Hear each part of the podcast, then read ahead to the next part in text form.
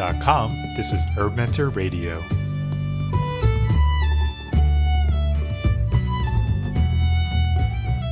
You're listening to Herb Mentor Radio on HerbMentor.com. I'm John Gallagher. Returning to Herb Mentor Radio today is Karta Purkh Singh Khalsa. KP Khalsa has over 40 years of experience in holistic medicine.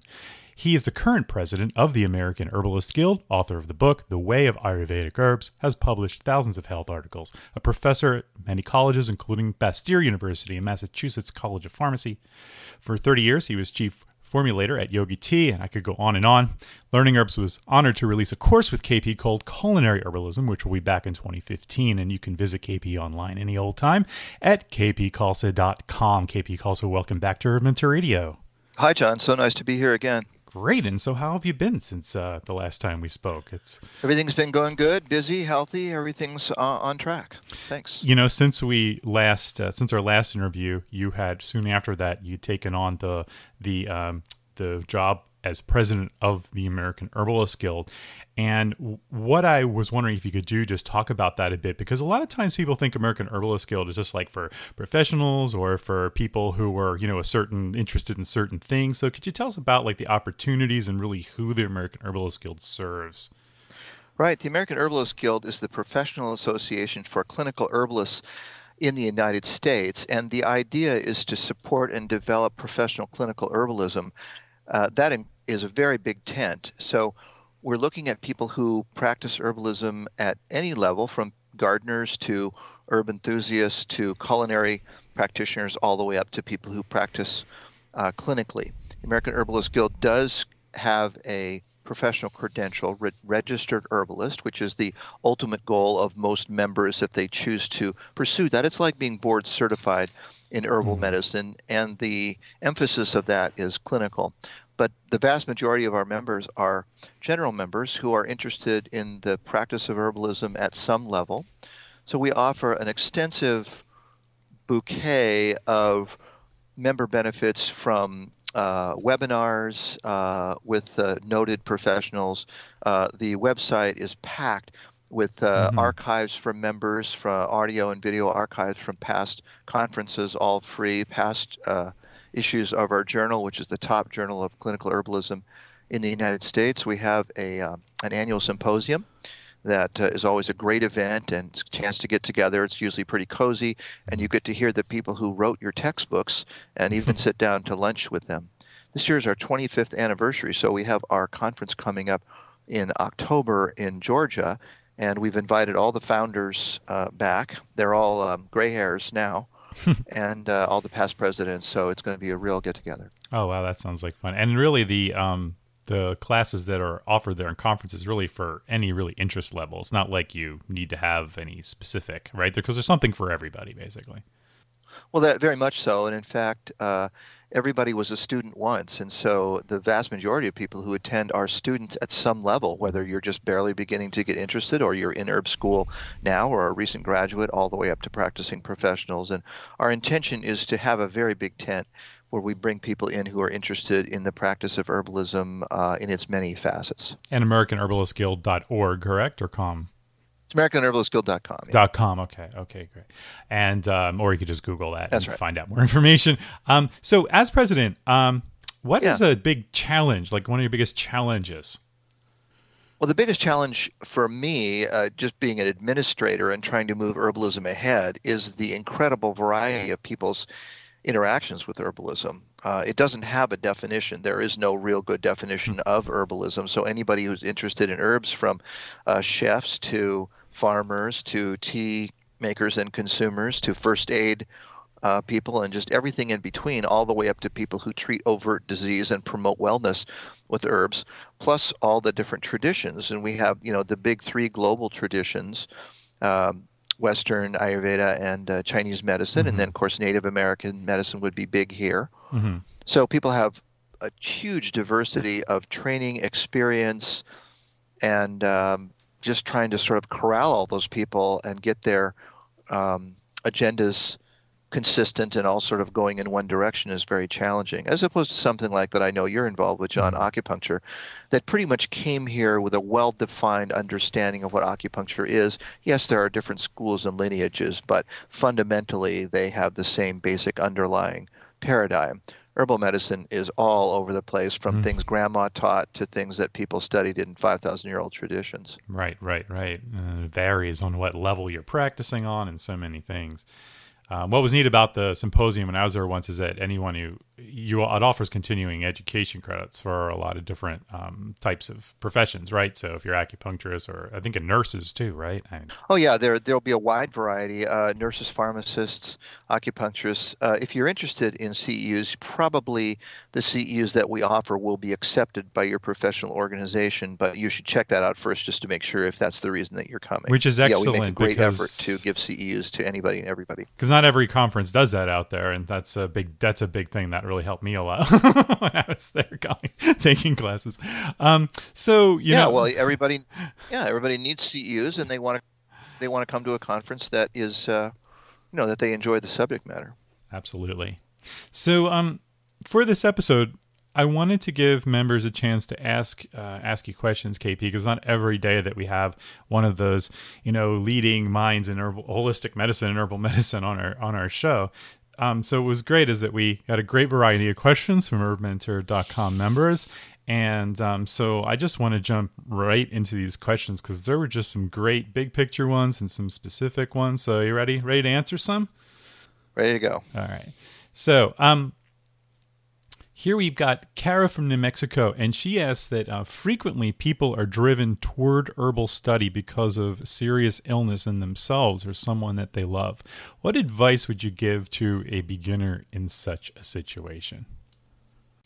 Well, that in fact was my situation. I got interested in these things because at age 10 I was diagnosed with a uh, degenerative disorder uh, uh, from which I was supposed to be dead by age 40. So um, I've lived considerably longer than that and have no symptoms at all. So I, I can empathize with uh, where you're coming from. It's important to connect with very competent advice. If someone is really having a serious condition and they want to treat it and they're not satisfied with conventional mainstream therapies, uh, it's very appropriate to seek out things that you feel like will work well for you. But honestly, there's a lot of uh, confusion about what therapies really likely would work for any given condition in the general public. People are just bamboozled by Dr. Oz talking about 12 different remedies a day, and then they have their naturopathic physician, their acupuncturist, their herbalist, all saying different things in different ways. So, if you really want to get serious about treating an actual condition and getting well, you need to find somebody who's experienced and competent. And then, if you're interested in going into the profession, uh, you find competent mentors whether that's uh, a formal school like the one that I have, or uh, people that are will take you under their wing and begin to teach you. I had a mentor, so I got started in this whole thing, and I worked with my mentor for 32 years in an apprenticeship kind of scenario. So all kinds of ways to learn, but get serious about learning, and then find people who really can help you and then dig in. Just get started. Jump in with both feet and find out what resonates for you. I find that that sometimes um, people like even though there's um, uh, you know many ways to learn many many theories many books many sometimes it's good in in the beginning to keep it try to keep it simple for yourself and pick one two three at the most people that you might be learning from. And then as you get a good grasp right on the beginning stuff and then you can just kind of start to to to explore because it's important to learn from different you don't want to be overwhelmed right? But at the same time you don't want to find yourself pigeonholed into one way of thinking well, exactly. America, uh, herbalism in America uh, died out almost 100 years ago, and we've been resurrecting it since the 60s. And we're there now. We have resurrected it, and we have excellent schools and very good textbooks and quite competent practitioners. And we have a professional association that grants a credential. And you know, we're, we're, we've reestablished it at a very high level of expertise. But during that period of 70 years of the Dark Ages, there was a lot of misinformation, confusion, and sort of unsophisticated hmm. uh, information being put out about herbal medicine. And so that's still out there. And so our literature is full of scrambled up ideas where somebody writing an article in 1950 didn't know the difference between one herb or another, or they just confused and misunderstood things. So it takes a lot to, to navigate your way through that, and it takes a guide to be able to do it. If you have too much input uh, in too many different ways, it does get confusing. Those methods might all be valid, but they all have a time and place that you have to learn. So, mm. yeah, uh, checking into a particular paradigm, a particular school, a particular methodology, and getting your feet solidly on the ground, they all have common uh, features. I mean, uh, the things that work are the things that work, and everybody figures those out. And so, uh, even though Western Ayurveda and Chinese medicine are superficially different, the core is 90% the same. If you start with any one of those, it's easy to layer knowledge on top of that. Right, right. Okay, so and next question was uh, would this person would like to know uh, from Washington, like what teas and fusions do you personally use regularly, and why those particular ones? I think she and actually another another person a, uh, uh, asked a question like looking, they're kind of looking for that one a day regimen of herbs that might help them out. Well, right. I can tell you a little bit about what I do. However, the one of the main tenets of natural medicine is that you adapt the things you're using to the needs of your body at the moment. So um, I would be using different things at different stages of my life, at different seasons of the year, different weather conditions um, going on around me, different times of the day, my own level of vitality or health challenges that I might be facing. So there are some very general things that could pretty pretty much be used consistently and then it's not surprising that people who are at a a have a long-term relationship with herbs that they change on a daily, weekly, or monthly basis. So I make a point to consume onions, garlic, and ginger every day. That's called uh, Trinity herbs, in Trinity roots in um, Ayurveda. It's the basis of Ayurvedic um, healing cuisine. So one way or another, I get those in, whether it's tea or food or in some sort of convenient supplement form. Uh, I also consume a beverage called yogi tea, which is basically mm-hmm. chai with a lot less black tea, a quarter teaspoon of black tea per cup, and increased levels of the other things, ginger, cinnamon, black pepper, etc. So I drink that every day as a general health beverage. And one that I uh, consume almost every day as tea is a Chinese herb called Ho Shou Wu, Polygonum multiflorum, which is a uh, mm. very broad spectrum long-term acting stamina tonic, uh, much like ginseng. Uh, we could call it a junior ginseng. It's much milder. So I use an ounce a day, an ounce by dry herb weight of that herb brewed into tea and drink that every day for immune boost, stamina, sexual functioning, circulation, elimination, all those things, very general. Most can, uh, herbal systems have one or two or three prized tonic remedies that people take every day, and usually they're gender based. Ho Shou Wu happens to be taken by men or women, but very often there will be two or three main ones for women, two or three main ones for men. And every ancient healing system suggests that people take those every single day, much like using a multiple vitamin. It's a dietary supplement that if you take it every day will help you maintain your stamina and have an anti-aging type effect.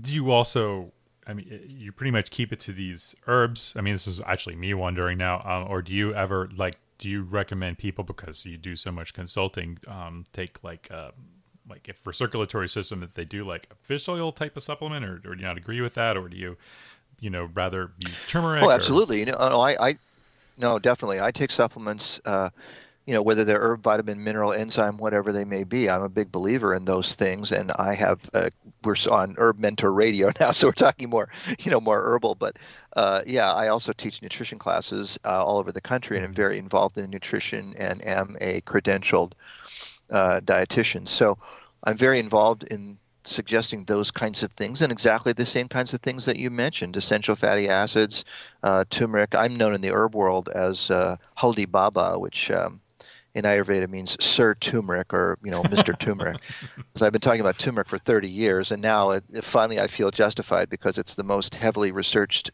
substance on planet Earth uh, into 2014 for all of its benefits. So yeah, I take turmeric. I take three ounces, not three ounces, sorry. That would be a little more overwhelming. Three tablespoons, three tablespoons of turmeric powder uh, per day, which is a pretty high dose, but I uh, get a lot of benefit from it, and I take that by stirring it into a glass of water and slurping it up with a great big bubble tea straw so that I can just suck up that entire three tablespoons in that, you know, eight ounces of water or so in one giant swallow and gulp it down. Because it doesn't taste wonderful, and I want to get it in. But it just has so many great effects, and it's the leading substance being researched for Alzheimer's now, and so I hmm. I, don't, well, I want to keep my marbles, so right, right. I use that. Yeah. Excellent. Well, thank you. That's very that's awesome. Um, okay, so uh, Abby. Oh, no, actually, first we got Lee was wondering. You might have even mentioned this already. Like she, she likes to know your your two, your two favorite herbs, and I guess one of those was turmeric, right? Yep, it's my favorite herb, and the whole world knows it. Yep. well, another herb that I would throw out, it's really hard to. That's sort of like yeah. you have ten children and you try to pick your favorite one, you know. Uh, but I, the other one that I would mention is the herb gotu uh, which uh, I take pretty regularly. Uh, that's probably the most well-known uh, nerve and brain support remedy in the world. Uh, so enhances cognitive function, anti-aging for the brain, memory, like that. But also the second major use for it, which is just as um, well known in Asian medicine, is for uh, connective tissue healing. So bruises, sprains, burns, fractures, any kind of corrupt skin disease, uh, preventing and treating scars, that sort of thing. So you got something that treats the physical structure of your body and something that supports the functioning of your brain and nervous system. Boy, what a fantastic one-two punch!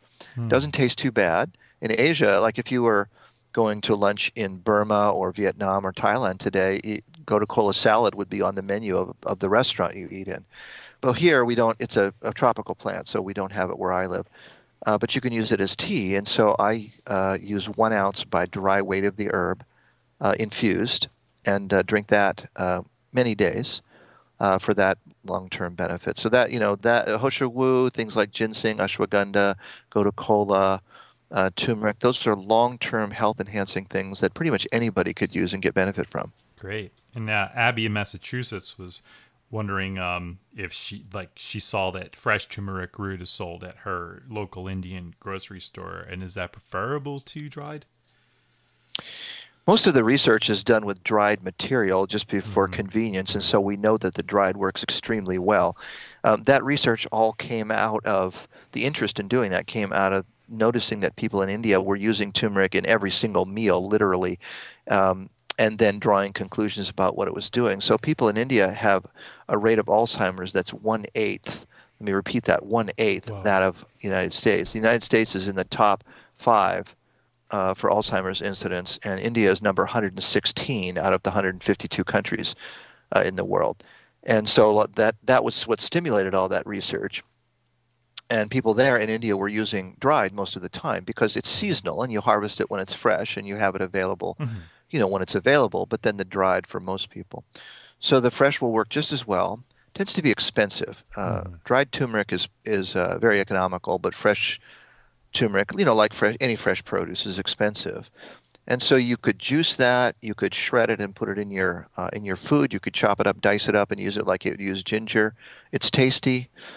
I don't know what the exact ratio is, but there eh, between dried and fresh, but there's a fair amount of water uh, in the fresh turmeric. So in order to compare it, you'd have to, you know, I'm talking about using multi-teaspoon or multi-tablespoon doses a day to treat serious conditions. You'd have to take a lot of fresh mm-hmm. turmeric. And it would be tasty, like, but maybe not practical. It Doesn't seem like there's any. I mean, Deborah wanted to know if there's any downsides of turmeric. Like, does it cause kidney stones? But Probably, it doesn't sound like if you're taking one of the most side effect free remedies we've ever come across. Oh, wow. Yeah, this, uh, the uh, rat studies are just using uh, huge amounts, and so far so good. I mean, it seems to pretty much only do good.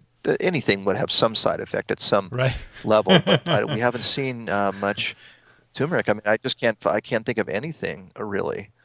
Um, you know, anything might cause anything, so you just have to I'm a great believer in incremental dose increase. So even though I said I take three tablespoons of turmeric each and every day, slurped up through a bubble tea straw, I didn't start with that dose. I started with a half a teaspoon and worked up in half teaspoon increments just to make sure I could tolerate it well and everything was going to be okay. You never see problems with it, but it's always a good idea to do that. Hmm. Okay.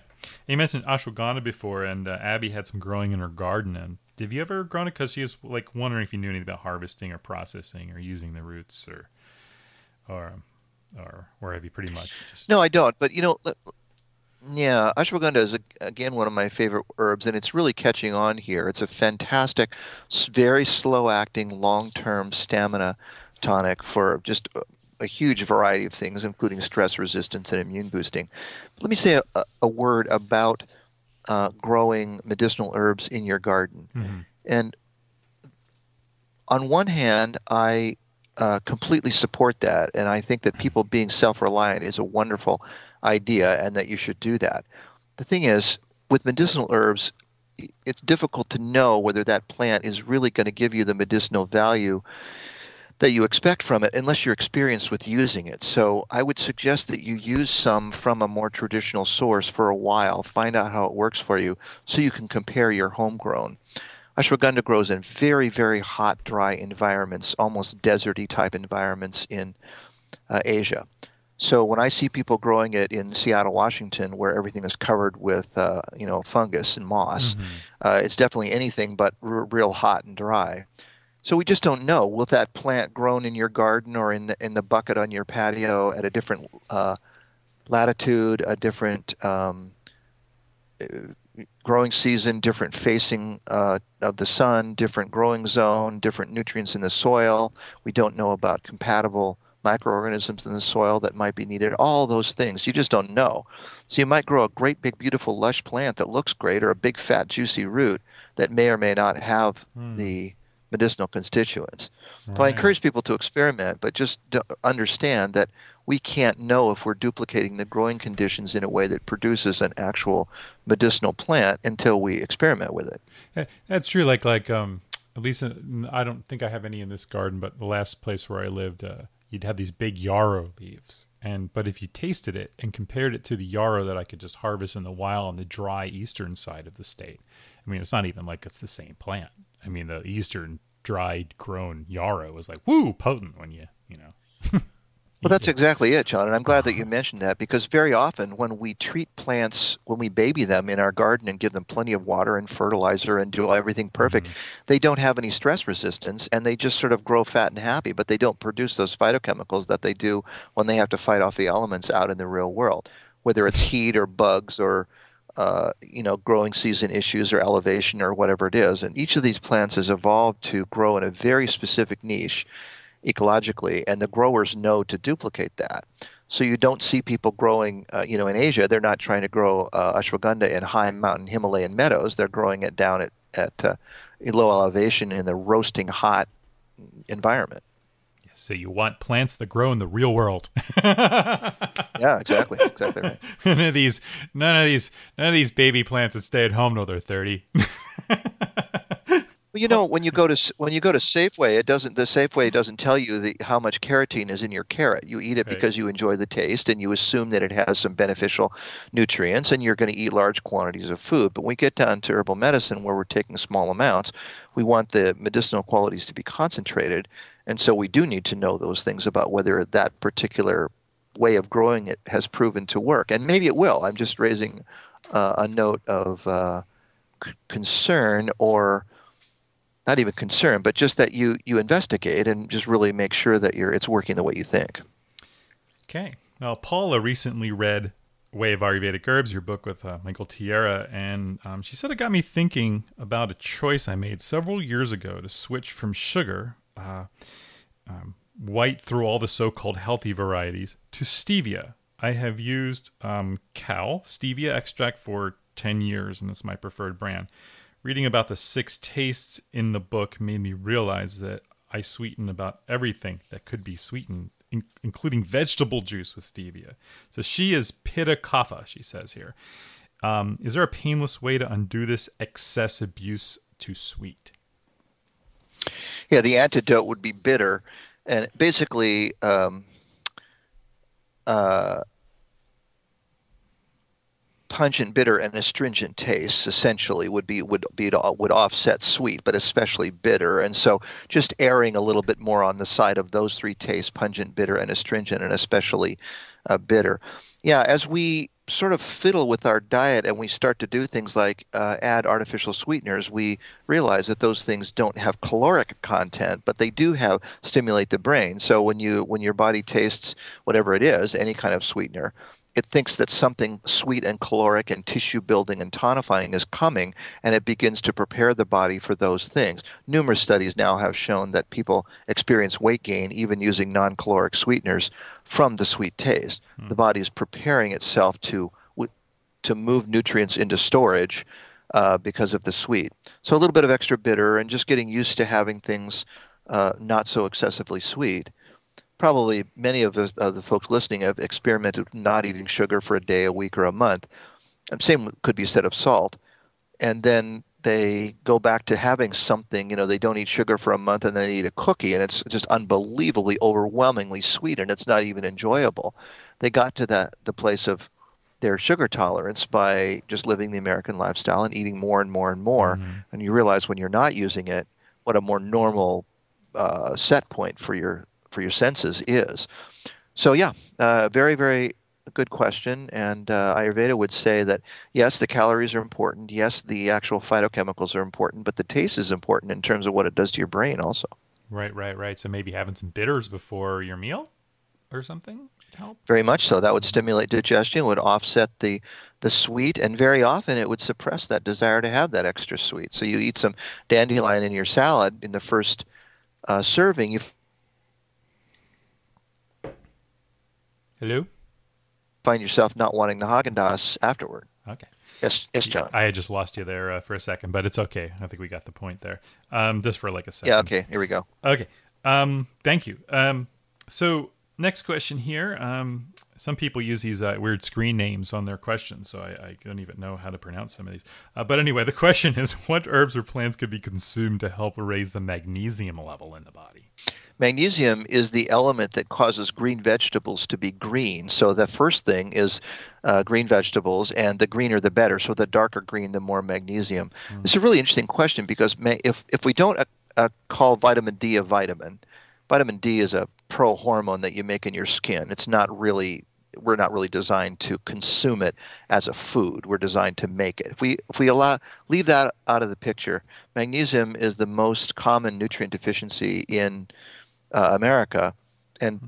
numerous studies have shown that Americans average somewhere typically between 85 to 95 percent with a deficiency. It's just drastic.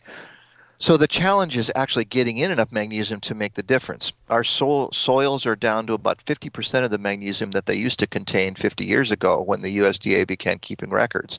So they, we just get a the trifecta of not having enough magnesium in the soils, farming in a way that doesn't uh, extract the magnesium from the soils well by using hybridized plants and other different chemical farming methods, and then not actually eating those things to begin with. Hmm. So it's magnesium is rich in um, whole grains and then green vegetables, the exact things that people don't eat. There's no magnesium in a donut in donuts and coffee.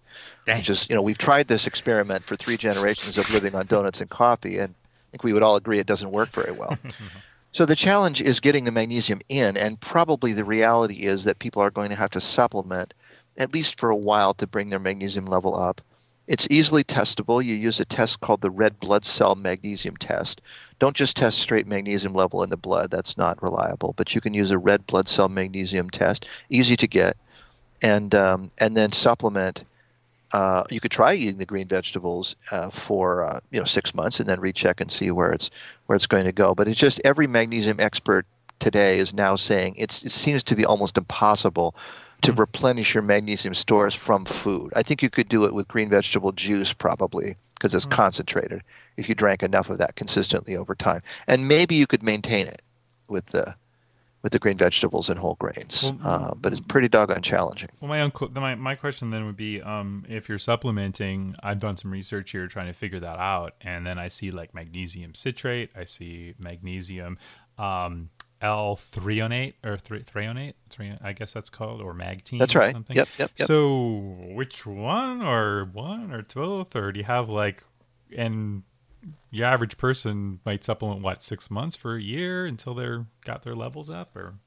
that's a little confusing to me this supplement yeah that would be tip No, you're right. You're, it's uh, that would be typical, and the only way to really know, um, when you think about the the symptoms that people have in daily life, um, insomnia, uh, muscle pain, mm-hmm. uh, heart uh, issues, including arrhythmia, um, uh, anxiety. Uh, all our symptoms of magnesium deficiency. And if we go down the top 20 symptoms people experience, it's just check, check, check, one one after another with magnesium deficiency. So you can't, you could just uh, supplement magnesium until those things went away, those symptoms went away, or you could do the blood test. So uh, for most people, about a year would be good. Most magnesium will do the job in the body, most kinds, like you just described, when it actually gets to the cells. The problem is that magnesium is stool loosening. Hmm. So when you swallow it and it goes into your digestive tract, it attracts water and gives you loose stool.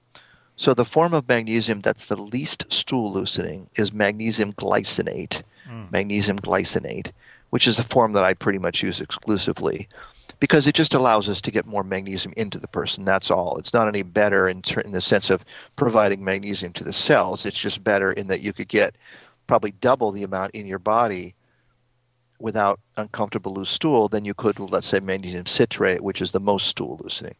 You mentioned magnesium threonate. That's a pretty new uh, form, and the theory there is that that's a amino acid chelated, but it's created in such a way that it's more able to go into the nervous system. And of course, the nervous system is uses magnesium for just those things we talked about, things like sleep and relaxation. Okay, so but it could be more stool loosening. Uh, it could be a little bit. It, it typically is not real stool loosening. Okay, it, okay. That would be an acceptable substitute compared to the glycinate. It glycinate wins in every study in terms of being able to for people to take more without having uncomfortably loose stool. But threonine is pretty close. Mm-hmm, mm-hmm. And then from then on, just keep eating your greens. All right. So, yeah, um, speaking exactly. of the opposite of loose stools, Karen from New Jersey works in a health food store. Notices there's a lot of people coming in with constipation. So, what have you to say there? Well, we're back to the donuts and coffee, right? And yeah, people eat uh, white eat white flour and sugar all day long, wonder why they're constipated, and then drink coffee to offset that. So, um, uh, having adequate fiber is necessary. Well, the three things we want to look at for constipation, and we have to assess them carefully because each person is different. It's um, peristalsis, that is the uh, actual wave of muscle contraction in your large intestine that squirts out the stool. Moisture, which is what we were just talking about, is the stool liquefied enough that it's slippery and can slide out properly.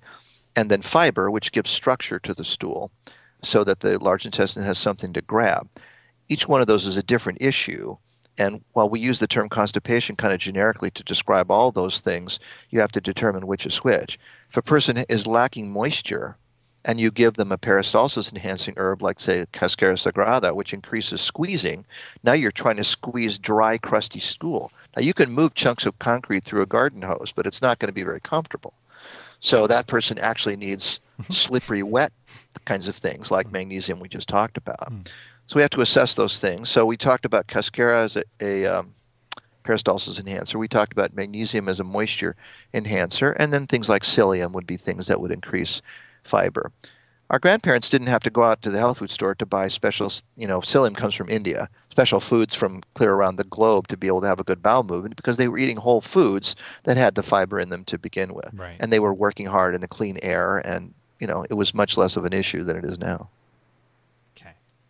Um, so you have Cheryl from Burlington, Washington. Um, would like to hear your approach and experiences in helping people with multiple food sensitivities.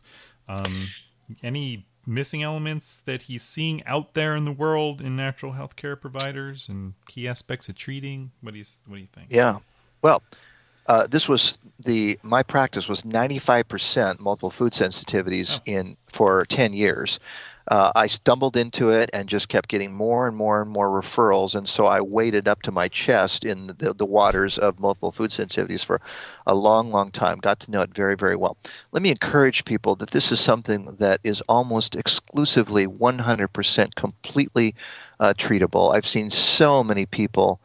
Uh, that were down to you know three foods, five foods, eight foods that they could eat without having reactions. And within a year, those folks were back to being able to eat a normal diet. But it's not a quick and easy process. You have to start with the things that you can find that are out of balance and slowly work on them. And massive subclinical nutritional deficiencies, like we were just talking about with magnesium, is an example of that. So those sensitivity reactions are largely inflammatory. And when we look at the two main uh, micronutrients that people are deficient in, vitamin D and magnesium, those are both dramatically anti inflammatory. So you could get a vitamin D test and bring your vitamin D level up to uh, the high end of the normal range, and then you could use you could same thing we just talked about with magnesium. That would make a huge difference. You have to work on your digestive tract and make sure that your digestive juices are completely breaking down all the food eating, which is the kind of main underlying cause of why people have these sensitivities. Mm. It's a long, complicated story, and um, those are kind of the key issues to control inflammation.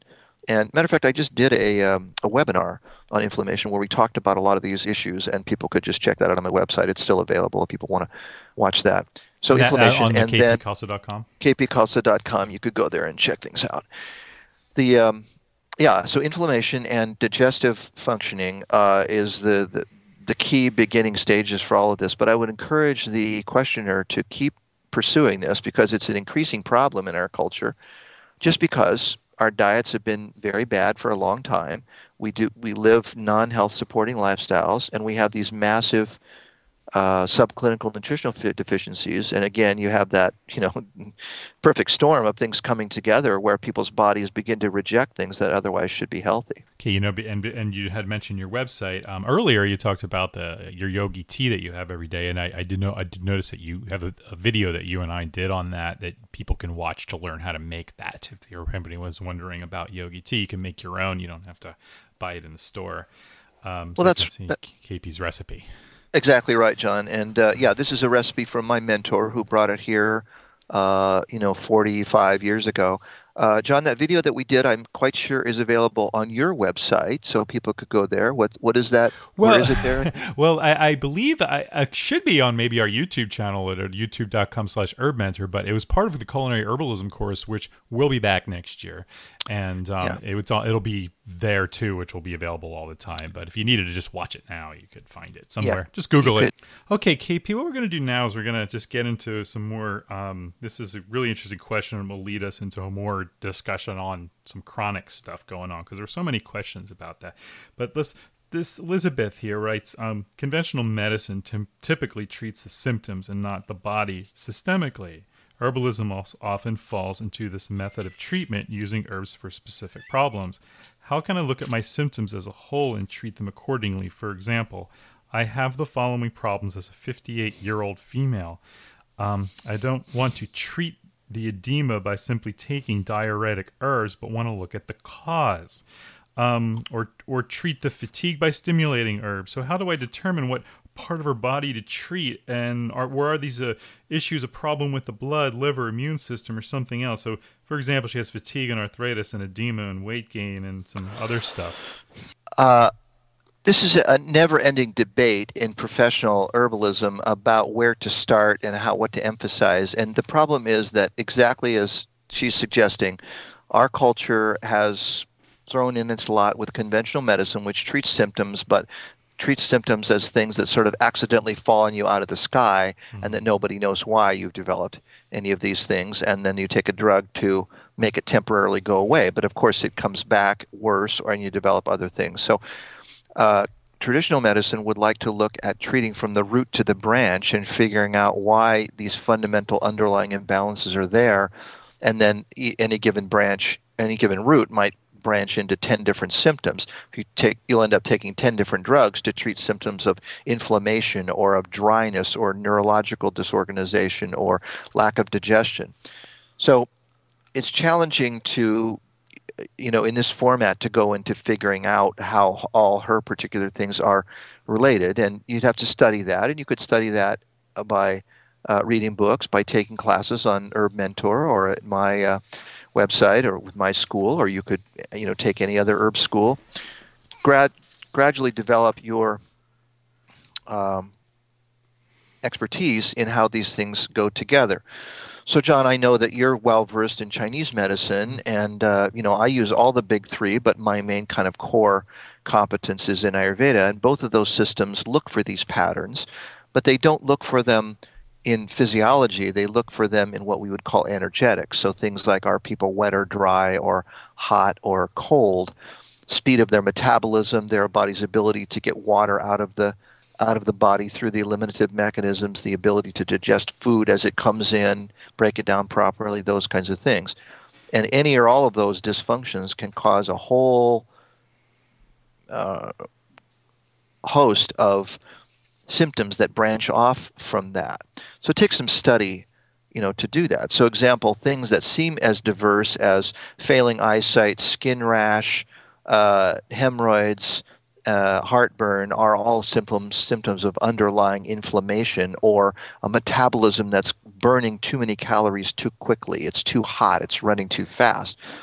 So we would say rather than dance around trying to deal with all of those things, how about if we help the person reduce their secretion of hot chemicals in their body that's hormones and acid in the stomach and things like that and slow their body down we would do that with cooling remedies. So i mentioned earlier gotu kola that's an example of a cooling uh, remedy whereas i mentioned ginseng which is a warming remedy. So you have to get into a paradigm like this and figure it out but it's it's very very encouraging to hear someone asking about that because that's what you need to do rather than change, chasing symptoms. I will say though that um, all the big three natural healing systems support the idea of helping people with their symptoms out of compassion. If a person has horrible gastritis, heartburn, and they can't sleep at night because of that, we're not going to just say, well, we're going to treat from the roots to the branch and it'll be five years before you can feel better.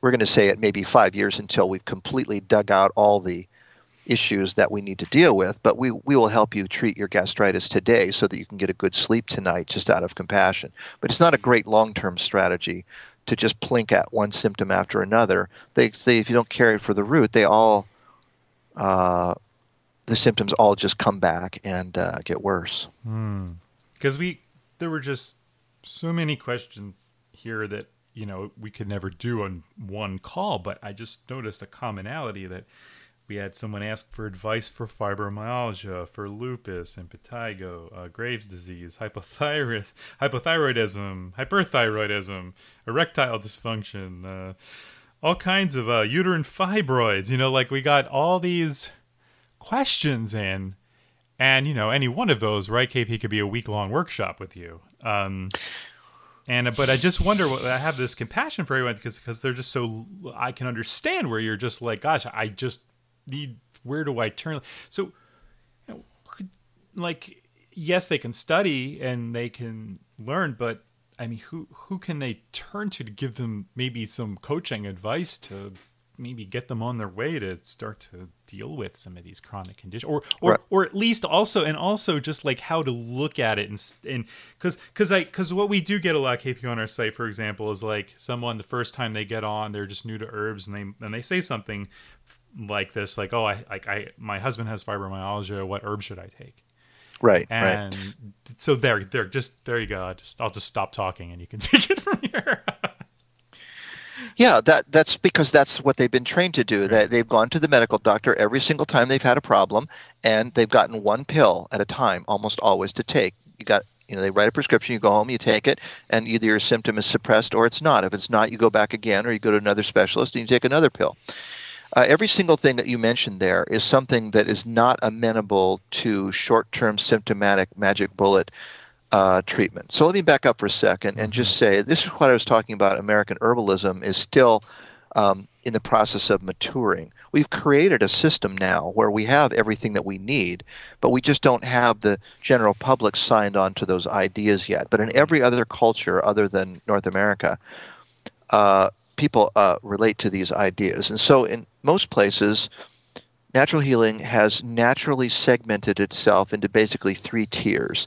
And the first tier is grandma. She knows about 10 different herbs and she can treat simple headaches, constipation, uh, tummy aches, and you know when little Johnny comes downstairs with a fever.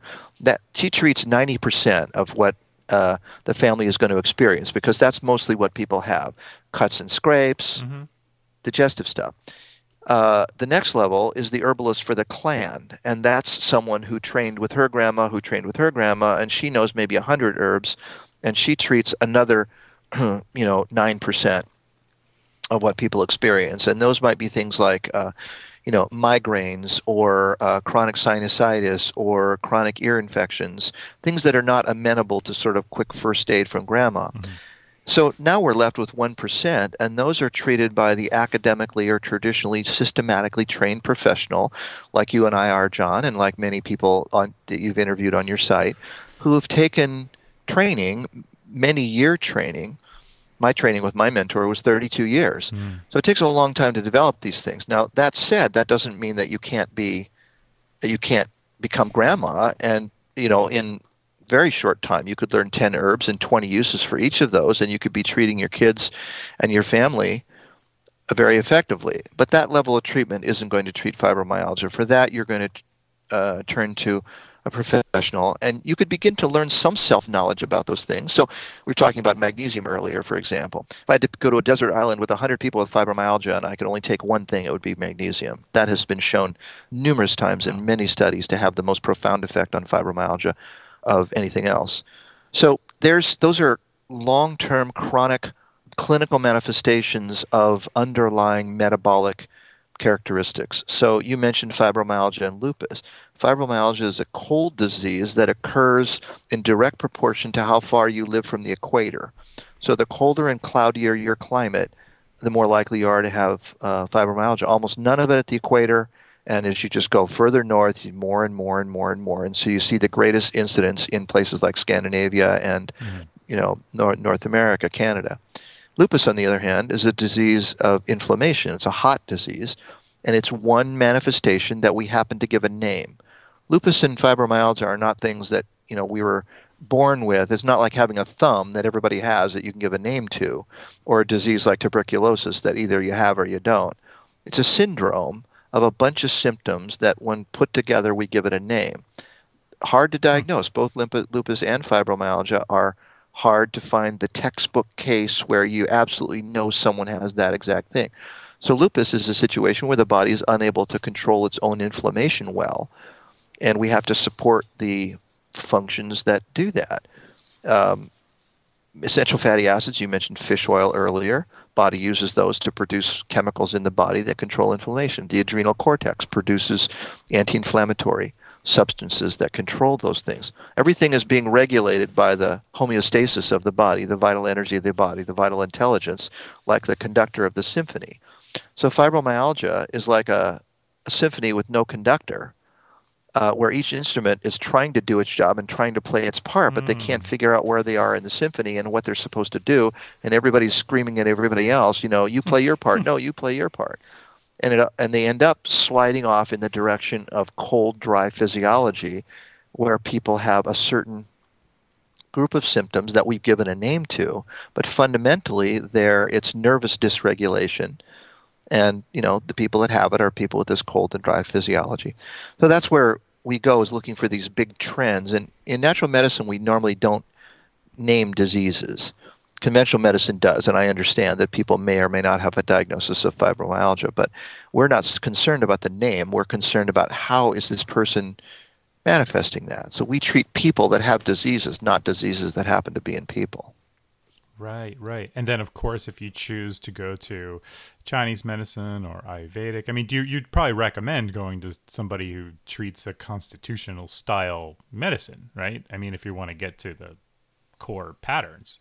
Yes, and any of the big three um, have techniques to be able to do this. It's not that any one is any better than another. Mm-hmm. They all look at the the they have a holistic overview of what where did your body get off track and how can we bring it back into uh, into balance and not focusing on the symptoms. Fibromyalgia is very difficult, and likewise lupus, to treat symptoms. People tend to feel better fairly quickly. I mean, within a few weeks, usually people are, from either of those disorders are beginning to feel better and better, and we can bring people back to a place of stability you know, relatively quickly. I mean, you're talking about a year, maybe a little longer, something like that, to get back to the point where people are symptom free. But we're not giving them 20 different things to control 20 different symptoms. We've looked at the reason their body has slipped off the tracks and veered off and gone down into the canyon of cold or heat or wetness or dryness. So any of those would um, uh, would do the job, and uh, to have this uh, constitutional uh, approach. It has to be a long-term uh, perspective. They're just that question of what herb can I take for disease X. Yes, if you have gastritis, you could you could take licorice, and that would probably make you feel better in five minutes. And you could take licorice two three times a day, and you probably wouldn't feel the symptoms of your gastritis. But then, and we might do that and just say out of compassion, you know, we take this licorice and that'll help you feel better. But what we'd like to do is to dig into why your body created that uh, heartburn hmm. and get it fixed once and for all. You shouldn't have to take licorice every meal for the rest of your life to have to feel good. You should be able to, you know, eat good food, have exercise, have uh, you know good relationships, breathe clean air, and um, and be healthy. You know, there's some. There was a question or two as well about it's just the surge of um, of, of books and all that you see out there about uh, this cleanse diet or this detox diet. What do you, um, what are your opinion on some of those books, or do you ever tell people to do that, or you know, what's a safe way to detox if it is a safe thing to do? Like, uh, some, it's such confusion because you hear all these varying opinions, and plus there's all these books, and everyone seems to have their own twelve day cleanse book out there. right. Well, it's detoxification is a, a fundamental uh, technique used in natural medicine, and it's one of the two fundamental techniques, which are basically detoxify and rebuild. Uh, you know, get rid of the waste material and rebuild strong tissue. And fundamentally, you can't rebuild strong tissue until you've done some detoxification. Mm-hmm. But the problem with most Americans is that their eliminative mechanisms are not ready to efficiently detoxify them. So you you go from uh, you know eating um, burgers and fries three meals a day to a 12 day juice cleanse, and the body's just not ready f- to be able to do it, and usually they're very inefficient. So we tend to go, you know, these these things go in cycles, and we had this detoxification frenzy 25 years ago. I thought we were over it, but it's it's it's back again. So nothing about detox, uh, nothing bad about detoxification. I I totally use it, relate to it, and have done it myself many times. Uh, but it's just a question of, you know, who and when. So th- this whole idea again comes from traditional systems. All of the big three have extensive procedures for detoxification when your body is ready. So Ayurveda would recommend, in particular, doing uh, stepping your way into it. So rather than going on a 12-day juice fast, feeling horrible every day, having aching muscles, fatigue, horrible headache, and all of that, and basically getting almost nothing actually accomplished, and just waiting for the day that day 12 is over so you can finally go back to eating a burger um, what works better is to do something very minimal for let's say a day like eat you know spend a day eating nothing but steamed vegetables or mm-hmm. steamed vegetables and rice something like that. Something with some caloric content that's not real aggressive. See how it goes. Then go back to eating a healthy but balanced diet. Then a week later go two days on the steamed vegetables. See how that goes. That's okay. And then you just stair step your way in over many weeks or months until maybe you know at the end of the year you are doing a 12 day juice cleanse. It works really well uh, it rids your body of the signs of the need for detoxification, which we know very well and can teach people. And uh, then when you're detoxified, you're done. There, you know, you have to rebuild your tissue as well, and so you want to do this kind of alternating thing. It just depends on how robust you are, how much you can tolerate that sort of thing. Most people who are detoxifying now are not ready to do it. Um, they might feel a little better temporarily. They might not. It's kind of variable and it sounds like a good idea because beautiful women like Gwyneth Paltrow do it. but it's not suitable for everybody at, at, all times. And people, especially who are already depleted, most of the diseases that we just talked about, like fibromyalgia, are diseases of depletion. We don't, yes, they eventually they're going to require some detoxification, but if we put the average fibromite on a 12 day juice fast, their, their body's already cold and slow. They're constipated and insomniac and anxious. We put them on a 12 day juice fast, everything gets worse. Right. Uh, just not appropriate for them at that time. And so, again, that it's a question of reading up, uh, you know, reading books, going to competent sources on the internet, going to your website, my website, taking courses, figuring it out. You don't have to become a you de- de- dedicate your life to natural medicine like you and I have, but you have to ha- get some basics down to know how to kind of work your way through, you know, through life. Mm. Well, thank you. That's very sound advice. Um, gosh, you know, there were so many more questions. We could go on and on. Uh, there was one one last question I'll ask from um, from from Kimber because she's on the forums a lot, so I want to get to her question. Is um, uh, she wanted to know exactly what yin deficiency with heat signs means.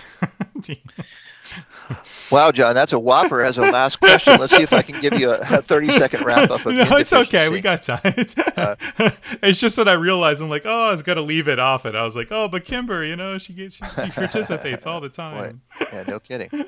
Well, Chinese medicine has two basic um, energies that uh, are balanced in the body yin, which is. Um, cool and wet and nourishing, and yang, which is dry and hot and active. So when you're running around accomplishing things, you're yang, you're using yang energy. When you're sitting quietly and digesting your food and rebuilding your tissues, you're using your yin energy. Yin is basically it's called the storehouse of nutrients in Chinese medicine, and it's the the sum total of all of the vitamins, minerals, enzymes, proteins, uh, you know, all those chemicals in your body that your body uses for growth and repair, and mm. that that's what makes up the yin. So in our culture, yin deficiency is the thing that it's the disease of Americans, and it's the, a disease of lack of fundamental nutritional stability. So not only do we have uh, lack of things like vitamin D and magnesium, but just go down the list. And so Americans um, are, as a whole, uh, it's just epidemic that they have these chronic subclinical nutrient deficiencies. So there's just no no gas in the tank. Yin is the fuel that you're going to use to run the car. The, the engine is the yang. Yin is the gasoline that your body is going to burn to to turn into heat. Uh, moist nourishing, stabilizing nu- nutrients. So when you live on donuts and coffee, there's nothing there. Those are things that are digested very rapidly. Uh, it gives you a blast of energy. Uh, coffee is a yang nutrient that gives you, it's hot. When you drink it, you feel hot. You have a lot of energy. It makes your face red, all that stuff. That's all yang stuff. So when you've subsisted on that for a while, there's no foundation to your energy. So that's yin deficiency. What happens is when you don't have enough cool, moist energy in your body, your body starts to feel and look hot. And so people um, will complain about being hot, but they're not truly hot. We call it false heat. Mm-hmm. And it's yin deficiency heat. It's that yin, there's not enough cold to offset the body's natural tendency to try to keep itself warm. And so you end up with people who seem hot, but if we give them cooling herbs, they get worse. They feel worse. They have more fatigue. They're hot but fatigued. So the main thing, the main difference for Kimber, so if you want to look at it specifically, is that yin uh, heat caused by yin deficiency is when a person is tired but hot.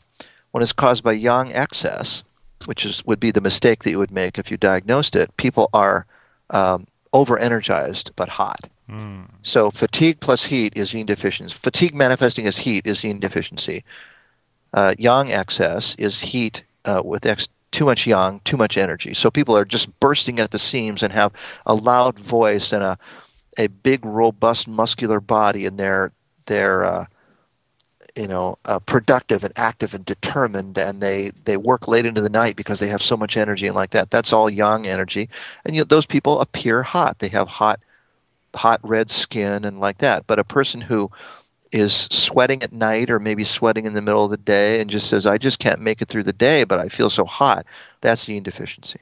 Hmm, okay.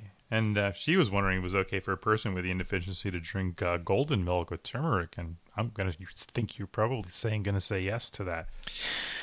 Yeah, and well, this is another slightly complicated answer. Um, the milk would be um, would be yin supporting. Mm-hmm. So milk is nourishing, cooling, slimy. So that's all yin.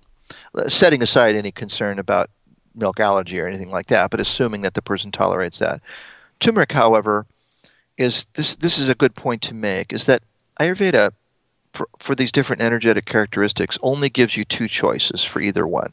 So any given, it doesn't have a neutral. Any given herb will be listed in the textbook as hot or cold. Those are the only choices. Mm. And this is a real problem these days with people learning this because people learn these things with kind of a black and white mindset. And so herbs are either hot or cold, but they're not either hot or cold. There's a tremendous variation. So something like cayenne on a scale of 10 for heat would be a 10.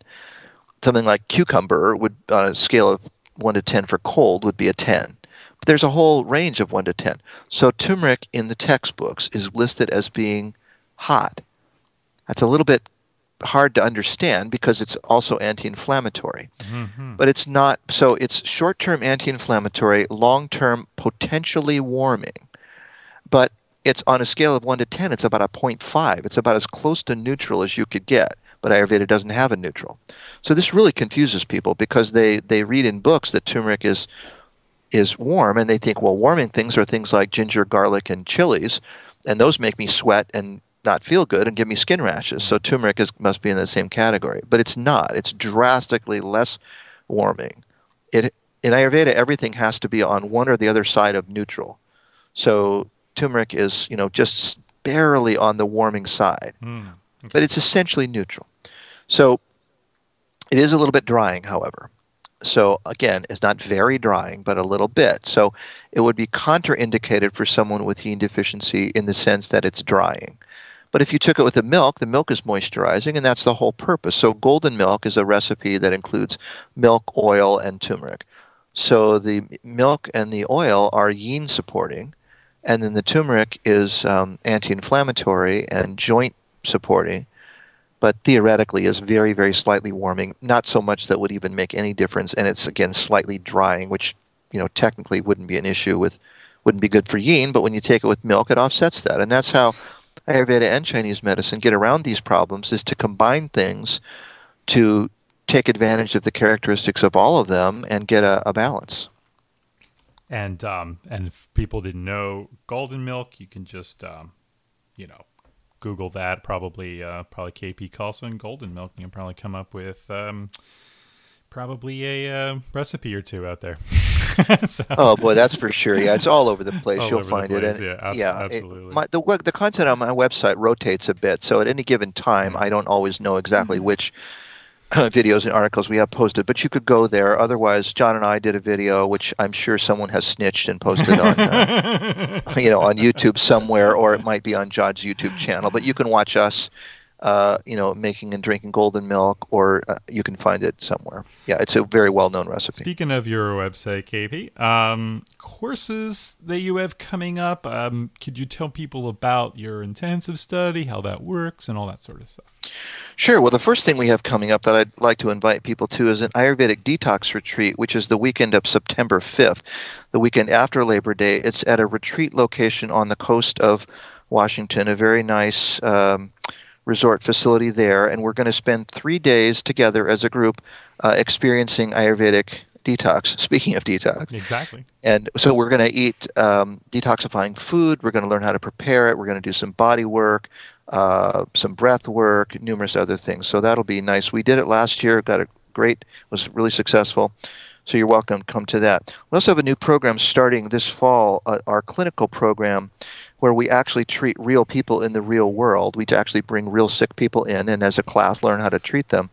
That's um, six weekends long, and that we're doing it online for the first time. So that'll be interesting. So people in Nebraska can actually, you know, sit in their pajamas at their desk with their webcam. Mm. We're going to do it with, with cameras and microphones. And so you'll, you know, each of our students will bring sick people in and put them in front of the camera, and we'll work on them as a class virtually. Very cool. So, I, yeah, that's for that's for people with um, experience with clinical herbalism. And they want to actually take the next step. And then we have our professional herbalist training course, which is a um, a program that um, is intended to give you uh, hours toward the professional credential of the American Herbalist Guild, and we have that online and also at uh, three other different locations Southern California, uh, Phoenix, Arizona, and uh, Seattle. So those are all listed on my website, kpkhalsa.com. Feel free to go there, and if you want to email us or call us from there, we'd love to hear from you and and everyone listening on HerbMentor knows Rosalie from the forums and articles that she does and recipes. And um, KP, to everyone knows, was one of her main herbal mentors, and she learned a ton from. So that's why Learning Herbs, we highly recommend KP's programs for those wanting to delve deep, and especially if you want to go in that direction of professional herbalism and, and all. Um, so please, you know, check it out.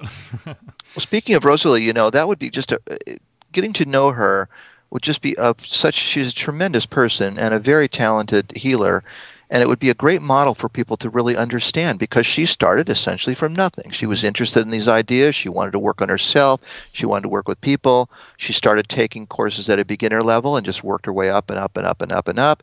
And we worked together in a mentor relationship for quite some time, as John said. And she's just really a star student who took it um, seriously and certainly not a student anymore, any more than we're all all always students, yeah. but you know, a very competent professional. And you can just look at the arc of her career and be inspired to see what you could do because she just took it from nothing and really just ran with it and made something great out of it. And you can see how much, you know, how skillful she is just from the kinds of posts she puts out on uh, her website and on HerbMentor. Yeah, that wasn't even 10 years ago that, uh, or maybe it was only seven, six, seven years ago that uh, she uh, met, met, Kimberly and I met her at a at a conference, a herbal event, and um, and she was just starting her herbal journey, doing some wild foods classes, and that wasn't that long ago. And she just really took the you know the passion driven and just uh, made it happen.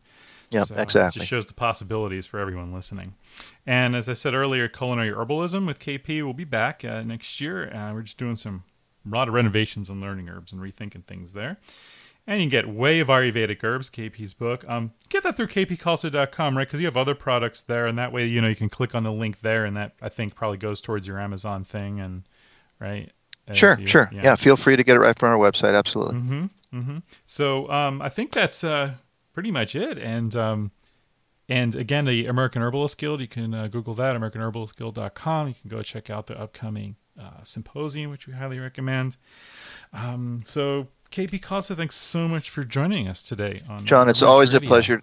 Always a pleasure to spend time with you, and uh, my pleasure again to be here with you and your folks. Thank you so much, and thanks everyone for the awesome questions. We'll see you soon. Visit learningherbs.com for free courses, ebooks, and monthly lessons. You'll also find the Herbal Remedy Kit and Wildcraft, an herbal adventure game.